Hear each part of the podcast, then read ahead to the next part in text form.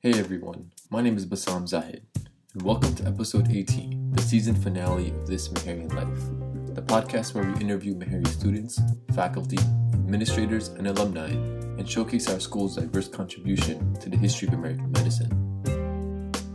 Now that we're at the last episode of the season, I have a confession to make. This entire year, I've looked at this podcast project as a love letter to Meharry Medical College. It's been my way to honor the tremendous people who have worked and served here, to celebrate the leaders and pioneers that teach and train here. And over the past five months, I've had the great pleasure of interviewing an amazing group of people. They became successful not just from their own talent and skill, but because they also took the time to elevate those around them. Secretly, I wanted to use this podcast as an opportunity to learn about ambition and leadership, to sit directly across from these doctors and hear their stories. While at Meharry, I watched some of them during my clerkships. I noticed their different styles in the way they commanded a room or talked to their staff, and it got me curious. How did these doctors, dentists, and administrators become the leaders they are? How do they inspire those around them? What is their philosophy on leadership? Most importantly, what can we learn from them?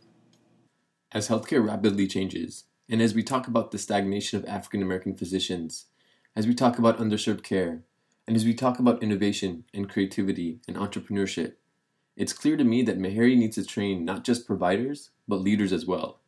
We have a unique vantage point in medicine, a notion that I have tried my best to illustrate this season.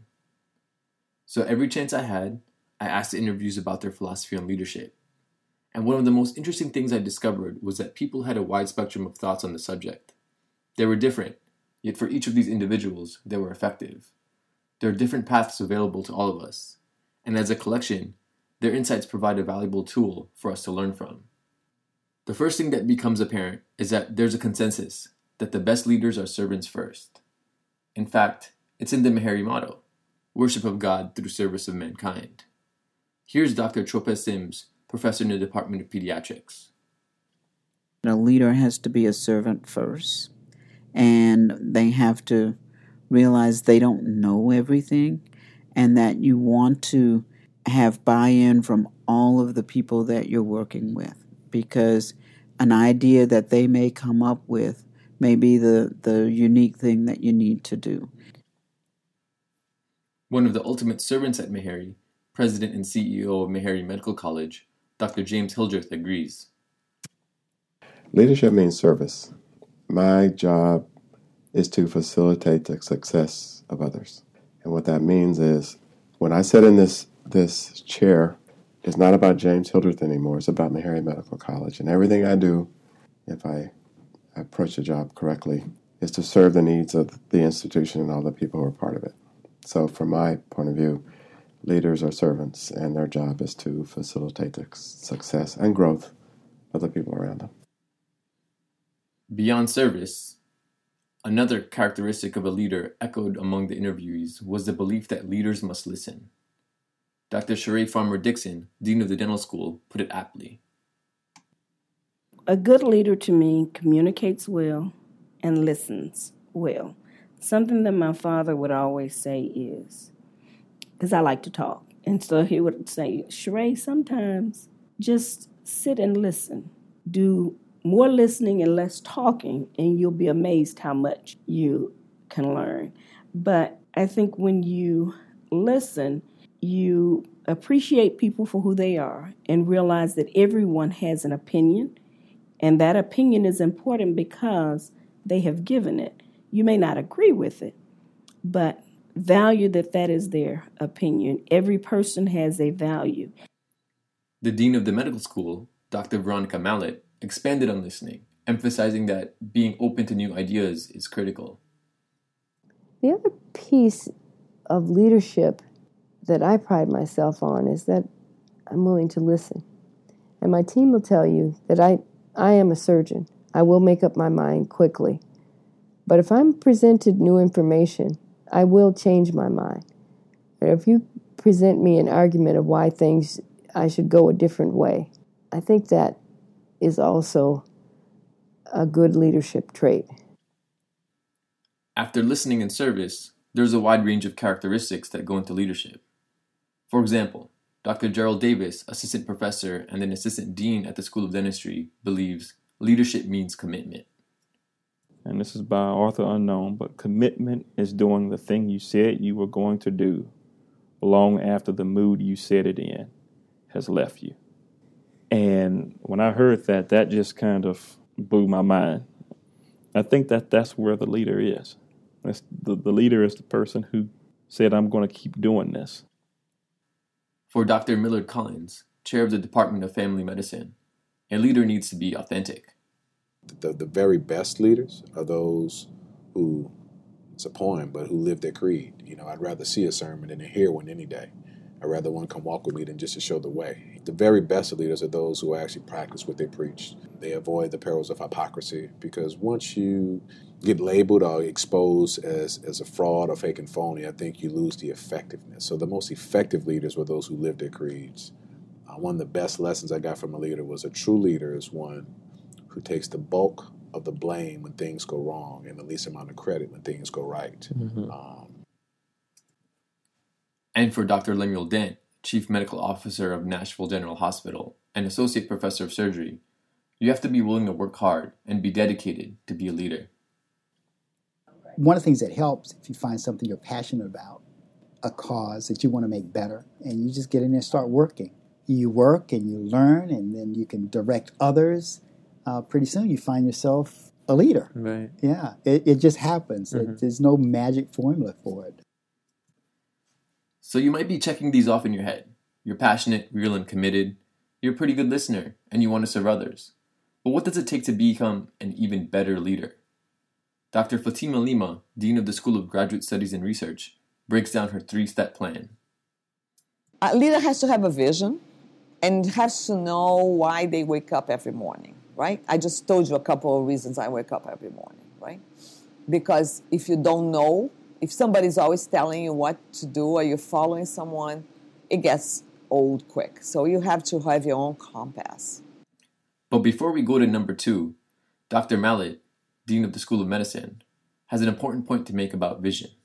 A vision without a plan is more like a hallucination. Okay, got it. If I don't want to seem like I'm tripping, then vision needs a plan. All right, let's get back to Dr. Lima. Second, you have to be able to talk to people, inspire them to actually do the work because nine out of 10 times you're actually not doing it yourself. And I think the third quality of a good leader is the one that listens, which is the hardest because mm-hmm. we all like to talk. So, once again, we're back at listening. When I asked President Hildreth how one can become a better leader, he also couldn't help but re emphasize its importance. By listening and by learning because I think I shared with you before that, and I just thank my mother for this wonderful gift of knowing that everything that you experience and every person that you meet can teach you something. But you got to be open to what those lessons are. And uh, I know for a fact that there are some leaders in uh, large industries who look for people who've tried some things and failed, but they want to make sure that those individuals learn something from those failings. Right. And so for me, that's that's what I try to do. I try to listen. I try to learn. I try to do that every single day. This is all well and good. Have a vision with a plan. Be inspirational. And of course, listen. But what if you're on the fence? What if you don't know if you have the intangibles to be a leader? We have to ask the question Are leaders born or are they made? Dr. Bill Bates, professor of obstetrics and gynecology, adheres to nature. It's a very difficult question. I think there's one something innate about it. I think the ability to be able to influence another person is the beginnings of leadership. That doesn't mean coercion, it does not mean uh, bullying, but it means presenting an idea that someone else buys into. And then by expanding that idea, one can become two, and two can become four, and leadership becomes a geometric progression. I think all the while that you're cast into a leadership role, you need to turn around and look are people really following what you're doing? While Dr. Lemuel Dent believes in nurture. I, I, I tend to think they're made. You find yourself in a situation where things need to get done, and you find a way to get them done. And that makes you a leader. Mm-hmm. Reassuringly, he also feels that we all have the potential to lead. There are a couple of things that go into leadership. One is this business about excellence, which I'll repeat again mm-hmm. being excellent at what you do, integrity, setting the example. So I think all of us can be leaders. I don't think that there's you know a particular kind of person or or a particular job or whatever that makes you a leader. I think everyone, you know, can be a leader. Okay, so leaders can be born or made depending on your perspective. It's nature or nurture. But Dr. Bates brought up a really good point. How do you get people to buy in and follow you? Perhaps one of the best ways is establishing a high standard of rapport and respect between you and your team. Beyond the objectives you're trying to achieve, how you treat the people around you and the expectations you have for their improvement is paramount. Here's Dr. Dexter Samuels, Senior Vice President for Student Affairs, talking about a brilliant guideline he uses to maintain a high functioning, motivated team. Uh, leadership is to me about leaving uh, the place that you work in a better place for the betterment, not for yourself, for others, uh, and making sure that uh, you pass on your knowledge uh, to individuals. And so, uh, to me, everybody that works with me has to have a professional development plan. I want to make sure that they progress in their career. Uh, I always say to the staff, if they've been in their job for more than five years, I'm not doing something right. Mm-hmm. So it's about promoting those individuals. And here's Dr. Billy Ballard, chair and professor in the Department of Pathology, speaking about kindness and respect. I think as, as, as being fair and trying to do whatever you can to, to advance the people that work, you work with mm-hmm. you and uh, respect. You know, we all have goals and objectives and all those kind of things. But the, the more you work with those people, the more you respect them and the more you uh, uh, appreciate what they do, the, the harder they work for you. But if you treat people well, people will work for you and they will do everything they can. You can't you can't demand it. Mm-hmm. If you demand it, they will do what they have to do, but they'll stop at that point. But if you treat them as a colleague then they will they will work with you and help you to do what you need to do. Mm-hmm. Finally, here's Dr. Monique Bennerman, director of the internal medicine clerkship, who put it simply but perfectly. So my philosophy as a leader is never ask anything of my troops that I haven't done or that I will not be willing to do. Does this sound easy yet? Obviously, being a leader is a lot harder than it looks. There are so many moving parts to keep track of. And of course, the haters are inevitable. Here's Dr. Samuels again. You're going to have people that are going to work against you uh, in leadership. You're going to have people that don't see eye to eye with you and are going to work to ensure that you are not successful. Uh, you're going to have different factions that can make it very difficult for you to succeed. But again, you have to stay centrally focused on why you are here. Uh, you have to be myopic. You have to. You, you can't see things uh, through all lenses. Uh, again, you have to be focused on the mission of the institution, what's going to be best for the institution, and then again, it's always for me, what legacy you're going to leave. And some will complain about the choices you make. Dr. Benjamin talks about how to deal with that. And be happy with the decisions that you make. Some decisions that I make aren't always nice. Yeah. Or good, quote unquote good. They are very difficult sometimes. But as a leader, you have to be able to say you made the best decision that you could at that time in that situation. So, leadership is challenging, especially because you have to be accountable. According to Dr. Edward Hills, professor of OBGYN, the difference between the leaders and the complainers is execution. If you see something that needs to be done, then that means that it's your responsibility to do something about it because you know it's it's not enough to to notice things and complain about it, and not not work at it. As you can see, there are no easy passes here. You have to remember, I'm talking to some docs who trained before there were wellness committees, weekly work hour limits, or such a thing as resident or student rights. Some of them cut their teeth in a time of blatant racism and sexism. These docs are forged from the same metals that built Wakanda. That stuff, that fortitude, is flowing through their blood. And when I asked Dr. Hills if he ever got tired of being a leader, he gave me a definite yes. For him, there needs to be a certain self awareness, an ability to calm the ego, and a willingness to pass the baton to a new generation? I think that that if you are a, a good leader or, or executive, whatever, there's there's come a time when you have to look backwards at things you've accomplished and look forward at giving other people opportunities and knowing that uh, it's now time for somebody else mm-hmm. to show what they can do because no, no matter who you are, you know, you do you, you are stuck in a certain time warp time frame. And it is time. And one should also recognize when there's time to allow for other leadership. So, yes, I think that there is uh, always a time that a leader does have to be willing to and and recognize when it's time to to welcome new leadership. Okay, so we've gotten a lot of information about leadership in a short amount of time. Let's summarize some key points. Dr. Samuels, Senior VP of Student Affairs, emphasizes that leadership is about the mission and helping others. You know, there's, there's, there's a couple things. One, it's not a popularity contest. Uh, that's one thing that people should should realize. If you're a leader, it's not about looking good. It's about doing the right thing for the mission that you're serving. Uh, and again, it's about helping people. I've always felt, and it's always been my philosophy, it's not about me, it's about others. Good things will come if I do good things for other people. And Dr. Bates believes that everything comes from a person's inner strength. It comes from how much they believe in themselves. I think that's part of leadership is yeah. self confidence. Mm-hmm.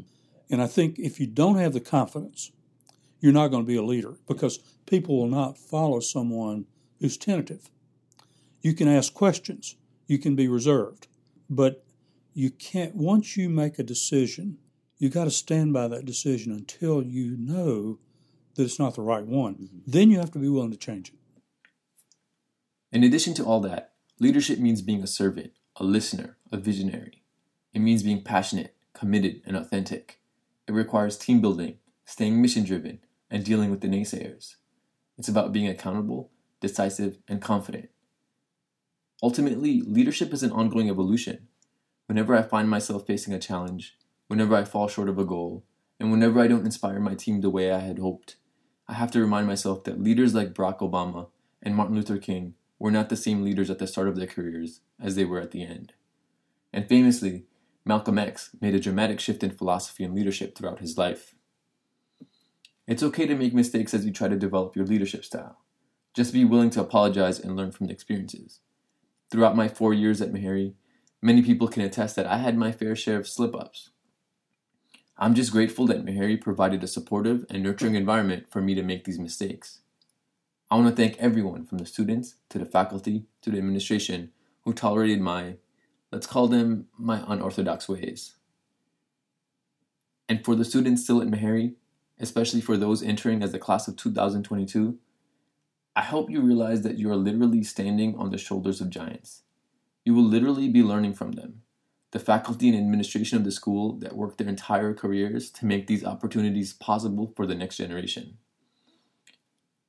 I also hope you realize that leadership can take many forms. It doesn't have to necessarily be leading an extracurricular group.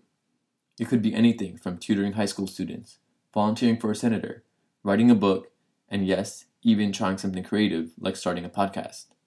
Just make sure that you have a cause or a passion, something you stand for, a purpose. Then, the most important thing is to take a chance on yourself. Try something that's never been done before. Stand out. I always like to tell people that everyone has million dollar ideas. However, the difference between those who have and those who don't is execution. The healthcare system needs the people of Meharry, from students to faculty to alumni, to step up and execute. We can make no more excuses. And if you're still lacking that confidence, Dr. Lima is here to tell you that you have no choice. I asked her, What do you do if you're feeling tentative? Uh, grow a spine, become bold, because the world is not for the weak. You know, either you are at lunch or you are lunch. There you have it. I hope you're hungry because it's time to eat. I want to give a special thank you to everyone who made this podcast possible.